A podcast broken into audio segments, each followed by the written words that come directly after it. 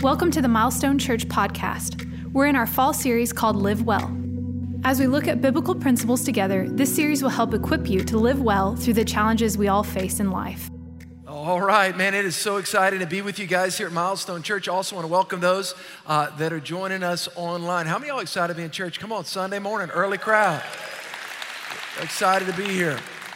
We, we love coming to Milestone Church. I want to thank Pastor Steve for that warm introduction. And uh, it's wonderful. We've been journeying with your pastor, uh, Pastor Jeff, for 20 years. He and Brandy, Jennifer, and I. And uh, we love Pastor Jeff. And I often say this he's not only the smartest pastor I know, but the funniest. And uh, we just love hanging out, talking a lot. And I want to just say how proud I am of you guys as a church and uh, we had our the, you got the board meeting yesterday, and I know some of our great see Mr. Ed, one of the great board men here at the church, and uh, it's exciting. It is so exciting to hear all that God is doing. Uh, at Milestone Church. I want to thank you as well for those of you that have been giving to the Beyond campaign. How many y'all excited that God is blessing this church so much that it needs to expand? Come on. How many y'all excited about that? Man, it is awesome. So, we want to just say again, uh, we're thrilled to be here. And Pastor Jeff has been in a series. And uh, I watched it this week as I was preparing my message. I thought, you know, I wanted to be able to see where you guys are, and it's how to live well. And it's interesting some of the topics, again, some of the very practical topics that the Bible addresses, and how, how to overcome stress. Again, all of us deal with stress. How, how to walk through transition and some of the relational issues and tensions uh, that we all deal with. And I just thought it'd be appropriate in this message that one of the things that we often don't think about in this whole context of living well, and I'm not gonna ask for a show of hands, I know every single one of you want to live well. You wanna have a life that honors God, but you also wanna make a difference with your life and make an impact. And by the way, you wanna finish well. See, part of finishing well is living well. That you don't cross the finish line all just, just beat up and bruised, but you actually go into eternity and you receive that God gave Paul, he says, There's a crown stored up for you. See, I want to live well so that I can finish well. But one of the things that we often don't consider in this whole context of living in the here and now is that we don't live in just one realm. I want everybody to tune in what I'm about to say. We don't live in just one realm. We, we have one foot solidly planted in what I call a natural realm, an earthly realm. Bible talks about it.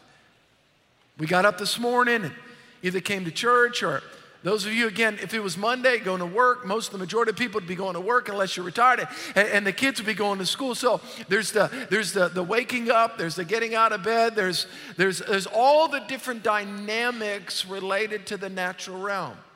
And we become proficient at that. We, we become well apt to our environments and we, we learn how to do that better and better. By the way, the Bible actually talks about the practical dimensions of living well in the natural realm. But one of the areas that I think that we often, what I would say that we don't appropriately consider is that we don't just live in one realm. While our feet are solidly planted in this natural realm, the Bible says, by the way, the Bible says, that we are also solidly planted in a spiritual realm. There's a spiritual realm that surrounds us. It doesn't matter if somebody's an atheist, somebody doesn't believe in God, if they're an agnostic, they're not sure, if they're a Christian that's not aware, or if they're an on fire Christian. It doesn't matter who you are, every single one of us are daily living, listen, impacted by the natural realm, but also by a spiritual realm. I want to talk to you today about how to live well in the spiritual realm. That there is a cosmic, listen, there is a spiritual dynamic that's happening, and actually, there is also a warfare attached to that. I remember when I got saved 30 years ago, there was a lot of teaching on spiritual warfare, and I loved it. And I, I just, I, I, thought it was so healthy as a young believer that, yes, we love Christ and we trust Christ and what he did on the cross. But there's also, a, listen, in Greek plays, there's an antagonist and there's a protagonist. A protagonist is the word pro is forth. There is somebody for you. How many are grateful that God is for you? We believe the Bible teaches that God is for you. Who can be against you? But there's an antagonist. And the antagonist, the Bible talks about as Satan himself, the adversary. So we are in this battle in the here and now. I know that it's often not spoken about, that present day church world, again, Pastor teaches about it, Pastor Jeff does a great job, but there is a real devil. And we are in a warfare with the devil. Matter of fact, it's funny. I was I heard this story once about this mom, and she had this real radical little kid, and, and just, just she's just an excited little boy and hyperactive. And of course, I can relate to that. And I was born in Des Moines, Iowa, grew up in New Orleans, but I was so hyperactive as a kid. I mean, they did things in the they did things to me in school that people would go to jail for today. Stick the kid under the desk. We can't control him. How many of y'all remember getting stuck under the desk? Don't raise your hand. But anyway today. There's a lawsuit. I'm like, put the kid in the closet. I got, he can't shut up. But anyway, so I, I, I was kind of like this but this mom was dealing with their hyperactive son, and man, he's just so hyperactive. She said, listen, you can't wander off and play in other people's yards all day long. You can't do that. You got to stay in our yard. And she goes, Well, Mama, I just, you know, I just, I'm playing in our yard, and the devil gets behind, and the devil just whispers to me, and he tempts me, Mama. And so I just get tempted, and I just, I just fall for it. She says, Well, listen, when Satan comes to tempt you, here's what you need to say. You need to say, Get behind me, what? Come on, say it. Satan. You need to say, Get behind me, Satan. Well, the little boy was just so excited, just couldn't stop. And so the mom says, I'm gonna just, I'm gonna kind of help out in the natural realm. I'm gonna actually put a fence around our house. So she put a fence around the house. One Sunday afternoon, she's looking over there, and the little boy had cut a hole through the fence, and he's also in the neighbor's yard again. She said, Johnny, come back in here. What did I tell you? Listen, what did I tell you to say when you're tempted by the devil to go into your neighbor's yard? Well, Mommy, you told me that to say to the devil, get behind me, Satan. And I did that. Well, then what happened? Well, he pushed me right through the hole of the fence, Mama. Now that's funny, but how many you know that our lives are being pushed around by the enemy sometimes and God doesn't want it? We're allowing the enemy to come into our lives and just kind of go free course. We just kind of come in there, put bitterness in our heart, put resentment in our heart, put judgment in our heart, torment our lives, let spirits of lust, all this stuff just get us all. How many know that we can really, according to scripture, say, Get behind me, Satan, and the devil really does need to obey? The Bible says that we are in a warfare. Second Corinthians chapter 10 I want to read a scripture that I'll base this message on today. Second Corinthians, Paul's writing to the church at Corinth, and here's what he says. Second Corinthians chapter 10, he says, For though we live in the world, natural world, everyone say natural world. We're not denying that at all. We live in a natural world. He says, but we do not wage war as the world does. He says, for the Christian, for the Christian, we live in the world, a natural world and a spiritual world. But we do not wage war as the world does. The weapons, whoa, what's he talking about? The weapons. I thought Christianity was about loving Jesus. It is, but you're in a warfare. There's a battle. The weapons that we fight with, wait, time out. I thought we came to Christ. It's like, man, we come to Jesus, we trust Jesus for our salvation. Our name is written down in the Lamb's Book of Life. Our, we eternally, we're secure with God. And, and, and now you're talking about, Paul, you're talking about weapons and warfare and fighting. Well, he says the weapons that we fight with, they're not the weapons of the world. So, as believers, Paul begins to demonstrate for us scripturally, he begins to say, listen, guys, to the church of Corinth, you, you guys are in a warfare. And you can't, listen, you can't press exit button. You can't get out of here. You can't just say, well, I don't want to be involved in that. No, no, no, no, no, no, no, no, no, no, no. We're in it, whether we like it or not. The issue is, do we understand it? Are we equipped? And are we winning? Paul says we are in a battle. I love the Apostle Paul. I'm actually teaching through the book of Philippians right now, and it's a fantastic book, four chapters, one of the most practical books in the New Testament. I love it. Paul wrote the book of Philippians in prison. Matter of fact, there was a number of books that he wrote, letters actually, to different churches while he was in prison.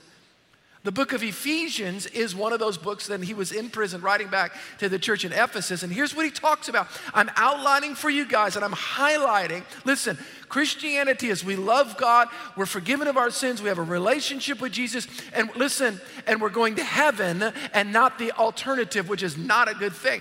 But even though we're not going to hell, how many know God doesn't want you to live in hell on the earth while you're here? That we can, listen, we can live victorious. Doesn't mean that we're exempt from trials, doesn't mean we're exempt from pain, doesn't mean we're exempt from tribulation, but we do not have to succumb to the strategies of the enemy. Paul said it this way in Ephesians chapter 6. I'm outlining and building a case. Ephesians chapter 6 he says, Finally, my brother, be strong in the Lord.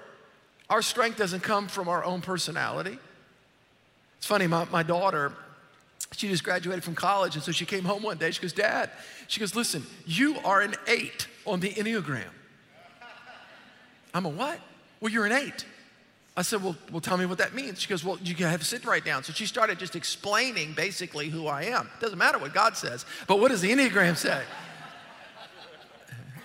You ever have somebody kind of come and evaluate you, you know, based on that, you know, on the Myers Briggs, you know, on the DISC analysis, on that? Y'all remember when we used to like go to God? She goes, Well, you're an eight on the Enneagram. That means that you respond to me this way. And can I get a sheet to tell me how to respond to you? I'd like to know that. Paul says, listen, your strength against the enemy doesn't come because you're a type A. It doesn't because you're a D personality. Your strength, listen, listen, it, the, the strength of your personality is inconsequential related to spiritual warfare. Has nothing to do with it. Matter of fact, uh, the enemy can reduce down, listen, that, that has nothing to do with it. He says, finally, my brethren, you're not strong because you're an eight on the Enneagram. You're strong in the Lord and in the power of his might. Put on.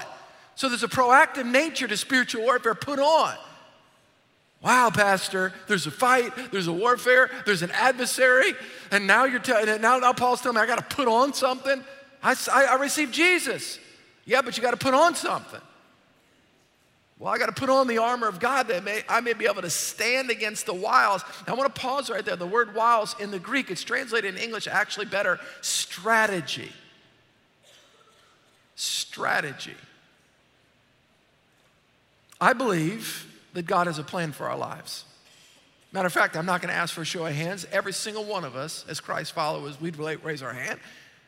We believe that God has a plan for our lives. We believe that. But let me just say this respectfully the enemy also has a plan for your life to wound you, to harm you, to abuse you, and to keep you, listen, to keep you uneducated scripturally about how to fight against him.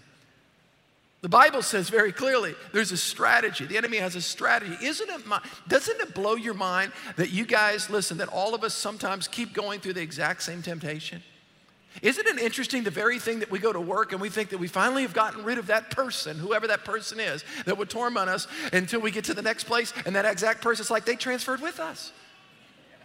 I mean, they have a different name, different face, but it's the same personality. Are y'all with me? Isn't it interesting that that besetting sin that you're always trying to deal with, you're always trying to overcome it, it seems like it just pops up every decade in your life? Isn't there a reason? Yeah, because there's a strategy. Are y'all with me? And Paul says we're not to be ignorant, we are to be wise, spiritually speaking, of the strategies of the enemy. Satan has a strategy. We need to be aware of the strategy. It's interesting, when I became a Christian, I became a Christian. I was a freshman at Tulane University. And, uh, and, and I, my, my, parents, some of you guys have heard my story before. My parents prayed for me for just years to get saved, you know. And, and my mom, I was on every prayer list in America. Literally, I was. My mom would go, you know, she'd stop people in the grocery store. Are you a Christian? You know, can you pray for my son? He's a heathen. I'm with her. I'm like, Mom, you shouldn't say that in front of me, but you are. You need to know that, you know.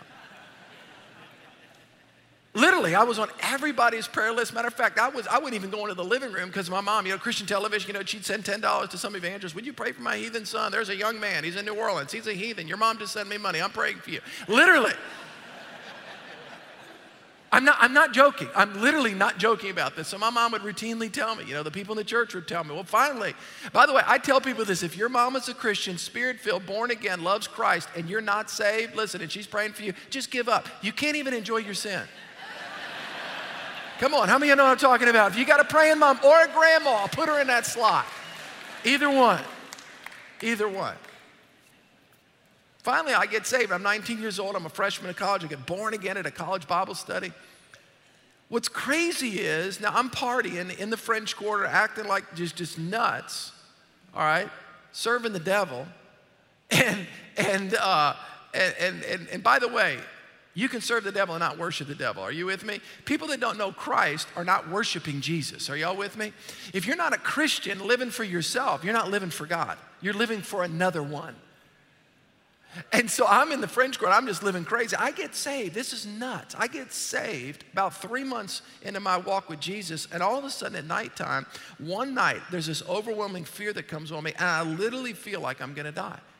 Not physiologically, like I'm gonna have a heart attack, but I was so scared I thought somebody's in the room. And I was, tor- I was tormented by a literal demonic spirit of fear. This is my first encounter with spiritual warfare. I was so scared. I was so scared for nine months, I slept with the lights on. Now remember this I'm in the French Quarter four months before parting. I'm now saved and I'm in my room scared. Why is that? Because now I've become a threat to the kingdom of darkness. Before I was on the enemy's team, now I'm on God's team. Are y'all with me? So, so you, some of you think, well, man, why does all this happen to me? Well, you, you've switched jerseys. Are you with me? You took off the Cowboys. Now you're part of the Saints. I'm sorry, I, I shouldn't have said that. Whoa, whoa, whoa, Pastor. Is y'all spirit clean towards me this weekend? I just thought I'd just share that. Get back to the Bible. But anyway, the enemy wanted to come torment me. Now I'm going to finish the message. I'm going to talk about how, how we overcame that. But, but there's a real battle that we're in as Christians, a real battle. Paul said, verse 13 of Ephesians 6, for we wrestle not. Listen, for we do not wrestle against flesh and blood. Watch this, everybody look at me. You think your problem's against your spouse. Well, I just, I just get, you know, you think your problem's against your boss. Well, I just get them. Yeah, but at some point in time, we have to realize all of these challenges, it's not, Paul says our trouble, our challenge is not against flesh and blood. Sure, we have to have interpersonal relationship skills. Sure, we also have to have crucial conversations with people, of course. But there's another realm that's influencing our lives.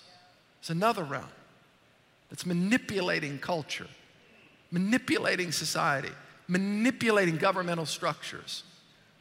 Paul talks about it. He says, so there's a wrestling match that's going on, but it's not against flesh and blood. That's the problem. We got to get our eyes off of people. These are all the people. This is a person. No, no, no. There's another, there's another thing at play here.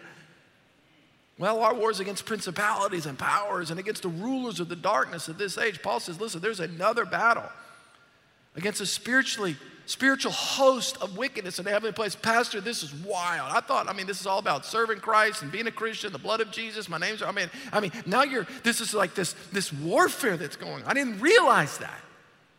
Well, you're in it. Could it be? Could it be? Could it be that some of the challenges that you're dealing with that you think are in the natural realm, could it be that the origination of them are not in the natural, it's actually in the spiritual realm? Because here's what I found out you can't defeat spiritual entities with natural strategies. You need to have spiritual strategies to defeat spiritual beings. Are y'all with me? So I want to talk to you. I'm going to give you three things I'm going to give you three concepts about spiritual warfare, and then I'm just going to briefly touch on some things. I'm hoping to whet your appetite that you'll study more. Let me give you three truths about spiritual warfare. Number one, this is important. You are not alone in your battles. You have to understand that. You and I, as a Christian, we are never, ever alone. In fact, there's an interesting story in 2 Kings chapter 6. It tells the story of the nation of Israel. They're at war with the king of Aram. And it's interesting that, that the prophet Elisha, is in dialogue with this young man. And watch what happens. I'm talking about, listen, number one, principle number one, spiritual warfare. You're not alone in your battles. You've got to understand what's happening, all right? Watch this. 2 Kings chapter 6, verse 15. And when the servant of the man of God arose early and went out, there was an army surrounding the city with horses and chariots. And his servant said to him, Alas, watch this, my master, what shall we do? And he answered, Do not fear, for those who are with us are more than those who are with them. He's like, What are you talking about? There's a literal army, all right, that's invading the people of God. There's a literal army, not figuratively speaking. The first concept is there's a literal thing. He sees it. But then the prophet of God, because he walks with God, gave him a perspective check. How many of you know that, this, that, that sometimes we need a perspective check? We get so ensconced and entrenched in our natural role, we forget that there's spiritual things that are happening around us. We forget that. It's like, I, I gotta go to work. We got the kids. Oh yeah, we oh, go to soccer. Oh okay. We forget. We forget what's going on. This is one of the first principles of spiritual warfare. And Elisha said, wait, time out, time out, time out. Okay, all right, let me pray a prayer. All right, just hang on, hang on. Because there are legitimately in the natural realm, the circumstances, listen, are perceived to be overwhelming perception. They are, they're, they're in the natural realm. It looks like you, we are in bad shape. But let me do a perspective check. This is a spiritual perspective check. Here it is. Watch this. Verse 17 Lord, I pray. Lord, I pray open his eyes. That's my prayer for you guys today. Open your eyes. Why? That they may see. Then the Lord opened the eyes of the young man and he saw. What did he see? Now he's looking outside of the natural realm. This is a perspective check for all of us here. And behold, some of you are going to realize ah, that problem that I'm having with that person, I'm realizing there's something behind it. There's something that's going on that's manipulating our relationships because we keep going down that same trail and there's, a, there's something happening. Well, there is. Lord, open the eyes of the young man Lord, the, the Lord opened the eyes of the young man and he saw, and behold, the mountain was full of horses. Now, this is not in the natural. He saw a picture into the spiritual realm. And he said, Behold, the mountain was full of horses and chariots of fire all around Elijah. What did the Lord do? He opened the servant's eyes and he saw God's angelic army and the spiritual forces of heaven aligned on his behalf. What if we were in a work situation, a family, a financial, whatever situation we're in? What if our eyes could be open and we realize there's more for us than against us? How would our perspective shift? We wouldn't cower and just, but there would be a holy boldness, not because of the strength and the bravado of our type A personality, but because of the reality of the unseen realm working on our behalf. Whoa. Whoa, there's a lot more for us than against us. Number one, you're not alone in your battles. Number two, your prayers are far more powerful than you realize. They're far more powerful. Your prayers. Well, I prayed about it, nothing really happened. Well, what farmer plants a seed one time and nothing happens? You plant it, then you water it, and you till it, and you in, in the ground, and you, and you and you stay at it. Then there's a power of pay. Every time you pray, listen, every time a born again Christian with the Holy Spirit on the inside, every one of us are Christ followers, the Spirit of God comes to live in your heart. It's the gift of the Holy Spirit. You're forgiven, forgiven of your sins, the gift of the Holy Spirit. When the Spirit of God's in your heart, God hears your prayers. But there's things that are shifting. Listen, sometimes immediately you see the answer, but God heard your prayers. God heard your prayers. Matter of fact, if you look in the book of Acts, you don't have to open to it, but, but, but the church was understand, they were gaining understanding of the power of prayer in the spiritual realm. Matter of fact, the first Christian martyr, Stephen, Acts chapter 7, you can read about it. the first Christian martyr, Stephen. Actually, the second Christian martyr, Acts chapter 11, his name was James. By the way, my mom called me, Your name is Stephen James. That's my name. I thought, I hope that's not prophetic. But anyway, Stephen James. The third person that was potentially martyred was Peter. Church is wising up. Wait a minute, wait a minute, wait a minute. Every time our people go to jail for preaching the gospel, they get killed. Or every, wait, wait, wait, wait, wait, wait. Acts chapter 11, let's pray about it. Lord, I'm just praying that you would deliver Peter, God, that you would do something on his behalf. Next thing you know, an angel shows up. An angel opens the door. Peter's like, What's up? The angel's like, Some of your people praying. God sent me to open that thing. Your prayers are a lot more powerful than you realize. My mom prayed for me. My grandma, people prayed for me. They're a lot more powerful. Why do we give up? The spiritual realm, listen, there's things that are shifting the moment we pray our first prayer. Well, there's an enemy. He doesn't like that. But the Bible says your prayers are more powerful than him. James chapter 5, verse 16, the effective, fervent prayer of a righteous person avails much. Well, what does the enemy want to do? Let me give you three quick strategies of the enemy. Number one, what does the enemy do? Why does he want to get you to back off from church, back off from reading the Bible, back off from prayer, back off from understanding this concept? Why? Because there's three things he does. Number one, let me give you just a little strategy. Let's expose the strategy of the enemy. I played for a great high school football team, and, and, and on Saturdays we would watch the film of the opponents. Now, we didn't spend all week on that. We stayed on our offensive strategy, but part of understanding our offensive strategy is understanding the defensive strategy. Are y'all with me? So let's look at the defensive strategy of our opponent, all right? Here it is. Number one, what is the first thing the devil wants to do? Well, he wants to blind the minds of the unbelievers. 2 Corinthians 4 4, Satan, who's the God of this world, has blinded the minds of those who don't believe. Do you guys remember what it was like before you were a Christian? All the confusion, you might like, well, the blood, the cross, resurrection, that didn't make sense. I mean, are you serious? Really? Are you talking to somebody that's not a Christian like, and their minds are distracted, they're all over the place? I remember I, as a kid brought to church, and even as a young man, even in, in, the beginning of college, before I was a Christian, it's like this thing, this thing makes sense. I mean, I know there's a God up there somewhere, but my mind would get distracted. And you know how people's minds get distracted in church? Oh, what's going on? You know, how many likes on my Instagram? You know, okay, wait, oh, you know, who's playing? Okay, we got to, we got to, when are they to get all this traffic done? You know, and uh, next thing you know, Pastor Jeff's preaching, and it's just, it is powerful, and the whole thing, and your just minds go all over the place. Well, the enemy wants to distract you. That's what he wants to do. Number one, he tries to blind the mind of the unbeliever tries to mess up our thought process. Number two, he wants to steal the God's word from you. This is in the Bible. This is, listen, I'm giving you now the strategy of our opponent so that you can prevail in spiritual warfare. He tries to rob you of God's word. For example, how many different times in our lives you've heard something about God, you've read something, you get fired up, only to have the enthusiasm wane the next day? You're inspired by Pastor Jeff. You go out there, you get in the car, and you're like, and you just forget about it. You know, what was it? Oh, that was great. What are you talking about? I can't remember. That's why we got to hide the word in our heart. That's why we need to go over it and saturate our minds. The Bible says this, Matthew chapter 13. If the enemy can get, listen, you make a decision, Pastor Jeff, in January, we're going to read the Bible, we're going to pray, we're going to cry out to God. And just January 2020 is going to be a new year, 2020 vision. You get up, you know, like, I'm gonna pray, I'm gonna read my Bible, you know. You say, you get the Bible, you get there at four o'clock in the morning, you know, because somebody told you if you pray that early, the next thing you know, you wake up at nine. You fell asleep right there. Read your Bible, you know, the phones, everything. Oh, email. Oh, actually, you know, next thing you know, you know. But we have intentionality reading a car magazine more than the Bible. Why? Because the enemy wants to come steal that.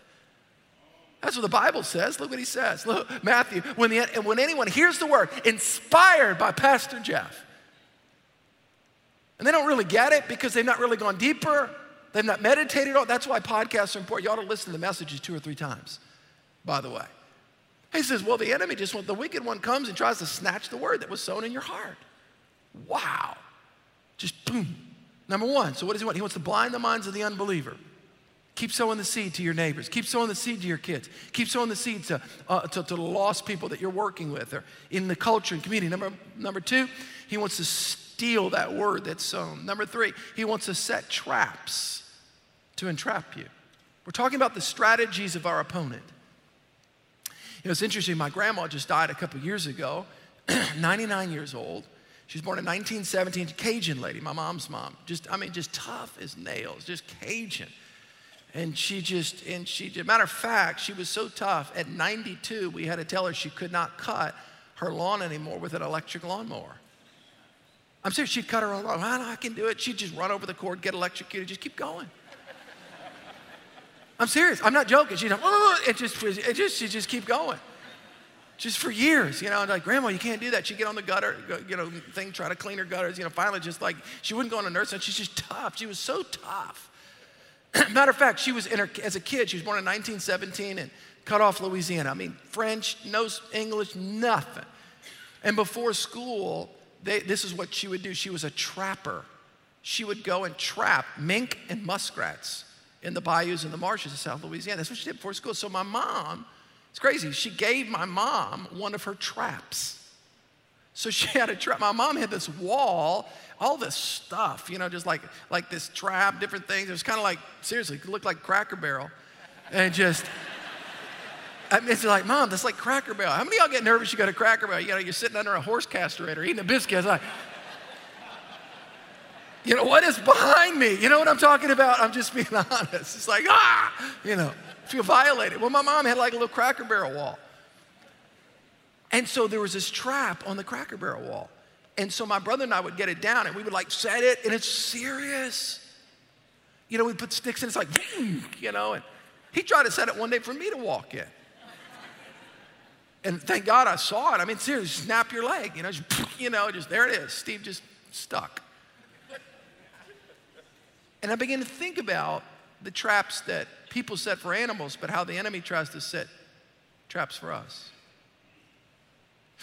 we have that temptation and then we and, and then we and then we, we we, we we see there's a trap where the enemy wants us to fall prey to the trap that brings us back into the temptation and then the sin pattern i remember when i gave my heart to christ 19 years old freshman in college and Man, my friends would call me, come on, Steve, let's go out, man. We're gonna, we're go, man, it's gonna be great. And I'm like, no, I'm not gonna do that. I serve God now. I serve God. Five times I just gave in to. I just, he just traps. Did crazy stuff, dishonoring God. And finally I had to realize, wait, time out. Here's, here's, here's, here's when you really start winning. It's when you start becoming aware of the traps of the enemy. I say, time out, time out. I say, everybody say trap. You see the trap. Okay, he's setting a trap for me. I'm not going down that trail. 2 Timothy chapter 2, verse 26, that you may come to your senses and escape the snare, the trap of the enemy. By the way, one of the number one traps that y'all want to know what one of the number one traps of the enemy is that we can all fall prey to? It's unforgiveness and bitterness. Oh man, you, you talk about the number one trap. You get disappointed in a relationship, watch your heart, guard your heart. It's a trap. Come on, are you with me? You want to squeeze out your spiritual life, it's a trap. The Bible says that we can escape the trap of the enemy. When we come into the trap, we actually get taken captive to do His will. Remember, the enemy has a plan for our life and God has a plan for our life. I know this talk's a little bit heavy for particularly new people. It's like, whoa, what is all this cosmic warfare that's going on? Man, this is like heavy. I thought this was about Jesus. It is about Jesus. It's about walking with Jesus effectively and victoriously. But this isn't heaven. Are y'all with me? This is not heaven. And by the way, there's a lot that's going on around us that we need to be aware of and effective. By the way, spiritual warfare is not just important for you to understand, but it's important for you to understand, not just for you, but also for others. How many other people in your life are being falling prey to the traps of the enemy? Are you with me? I'll close with this scripture, Ephesians chapter 6. Now, here's what I'm going to do. I've got about six or seven minutes. I'm going to read a portion of scripture. It's a little bit lengthy. I'm going to highlight some pieces. I'm going to have you out of here in seven minutes. I'm only going to whet your appetite. Why? Because I want you guys to dig deeper into the concept of what Paul's talking about of how we can win in spiritual warfare. Here's what Paul said. I'm just continuing Ephesians 6. He says, Therefore, take up the whole armor of God. We've got to participate in this. By the way, God doesn't put the armor on for us. You with me? You wouldn't walk out of the house in the morning unclothed. That would be weird. Well, why would we walk out of the house in the morning unclothed spiritually? Ill equipped spiritually. Paul says, Take up the whole armor of God that you may be able to stand. By the way, four times, watch the word stand here. Withstand in the evil day. And having done all to stand, stand therefore, having girded your loins with truth. All right? This is important your waist with truth, having put on the breastplate of righteousness, having shod your feet with the preparation of the gospel of peace. I'm talking about how we should be dressed in the battle that we're in. Paul's talking, above all, taking up the shield of faith with which you're able to quench all the fiery darts of the wicked one. Put on the helmet of salvation and the sword of the Spirit, which is the word of God, praying always with all prayer and supplication in the Spirit, being watchful to this end with all perseverance and supplication for all the saints. In other words, Paul says we've got to be equipped, we've got to be spiritually dressed every day. Five defensive, five defensive pieces, one offensive piece. Let me name them very quickly helmet of salvation. It's important that we're putting on, how do we do that? Memorizing scripture, putting the mind of Christ on each day. I'm not talking about getting saved each day, I'm talking about being equipped each day. Number two, the breastplate of righteousness. What is that? Our heart is guarded from the condemnation of the enemy. The devil reminds you of your past. No, no, no, no, no, no, no, no, no, no, no, no, no. I'm not who I was. I'm a new person in Christ. Old things have passed away. Behold, all things have become new. 2 Corinthians chapter 5. He who knew no sin, he made to be sin for us. That's Christ. In other words, here's how it works God the Father put our sin on Jesus, and he put Jesus' righteousness on us. It's called the divine exchange. Our heart is guarded by the reality that when the enemy tries to condemn us of our past, listen, we are, we are guarded by the righteousness of Christ. That's a piece of armor we've got to put on each day as we go out throughout the day. The breastplate of righteousness, another piece that the, Paul talks about is the shield of faith. Faith comes by what? Say it. Man, y'all got to be stronger in that. Faith comes by what? Say it Romans 10 17, Paul says, faith comes to you by hearing. In other words, and hearing by the word of God. When you hear the word of God, that's why it's important. Have your automobile, your car filled with preaching tapes and, and worship music. Have your home filled. Why? Because faith comes to you by what you hear. By the way, how does doubt come? By what you hear. by the opinions of men, by social commentators that are clueless and have no biblical worldview. I'm not gonna let them put their spirit on me, full of, un, full of unbelief and doubt, no biblical reference. I'm gonna, I wanna listen to what is godly, what is true, what is right, what is profitable, what's gonna put faith on the inside of me. That's what Paul said. Paul says, You got a shield of faith. I wanna lift that thing up, man. I'm not gonna let that fear, no, no, no, no, no. No, no, no, no. Paul also says there's a belt of truth that we got to put on. We got to. Matter of fact, one of our pastors walked in one day. We had an executive team meeting, and I said, Pastor Dave, Dude, that buckle is huge. He had a buckle. I'm telling, I'm not exaggerating. It was this big. I'm really not. I'm like, Dave, like, seriously, that thing is like overwhelming. I'm like, what is it for? He goes, no purpose. There's no purpose for that. He goes, matter of fact, that buckle is no purpose. I just like it. And honestly, my belt doesn't have a purpose. He goes, these jeans fit perfectly. You're wearing a buckle for show and a belt for show. Just want to make sure I get that. But how many of you know spiritually the belt of truth is not just for show, it actually holds up the whole thing. We base our life on something that is objective, that is truth, listen, that is verifiable. We stand upon a solid rock of the foundation of the Word of God. Heaven and earth shall pass away, but God says, My Word will not pass. How many are grateful your lives can be based upon that which does not shift? That which does not change. And by the way, listen, culture shifts every day. Listen, things that used to be bad are now good. Things that used to be good are now bad. They're switching the price tags every day. Clueless. They have no idea what's going on. Every day, everything changes. Just wait a year. Remember as kids, milk was good when you were like six, but when you were eight, it wasn't? That's culture today. Ideologically, philosophically. Why? Because they're basing everything on their emotions, cultural mores, and feelings, and not objective truth. Man, don't get me started preaching. All right, let me go on. shoes of peace, gospel shoes of peace. We stand in the peace of God, the righteousness of God, the peace of God. One of the greatest testimonies to a dying and falling world is that our lives don't fall apart when our world does. That we can walk in the peace of God, even when our environment's not peaceful. Let me give you this last thing. The last thing he says is that we've got to hold up each day. I'm talking about how to win victoriously in spiritual warfare. Watch this. Every day, the sword of the Spirit, which is the Word of God. All right, let me ask you a question. Listen, what is the sword of the Spirit? Everybody say it out loud. The count of three. One, two, three. Say it. The well, not exactly. The Bible itself is not the sword of the Spirit. Guy came to me one time. He goes, Pastor, I was struggling last night. I just went and got my Bible. I just laid it on my chest. I said, That's good. I said, But the Bible's not Ben Gay. It doesn't draw out evil spirit. just lay it on your chest. Are y'all with me? It's not just that. I mean, listen, you can have your grandma Scofield Bible, 500 pounds on your coffee table. That's not, the devil's not. It's the Bible getting in your heart, coming out of your mouth that becomes the sword of the Spirit. It's, it is written. Everybody say, it is written. How did, devil, how did Jesus defeat the devil in the wilderness? He didn't think him away, he spoke him away. It is written. Man shall not live by bread alone. Come on, but by every word that comes out of the mouth of God. It's speaking the word. Speak the word.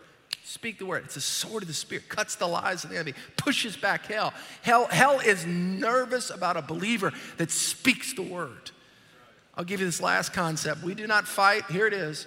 We do not fight for victory, but we fight from a position of victory. When Jesus Christ defeated the devil at the cross, look what Colossians says.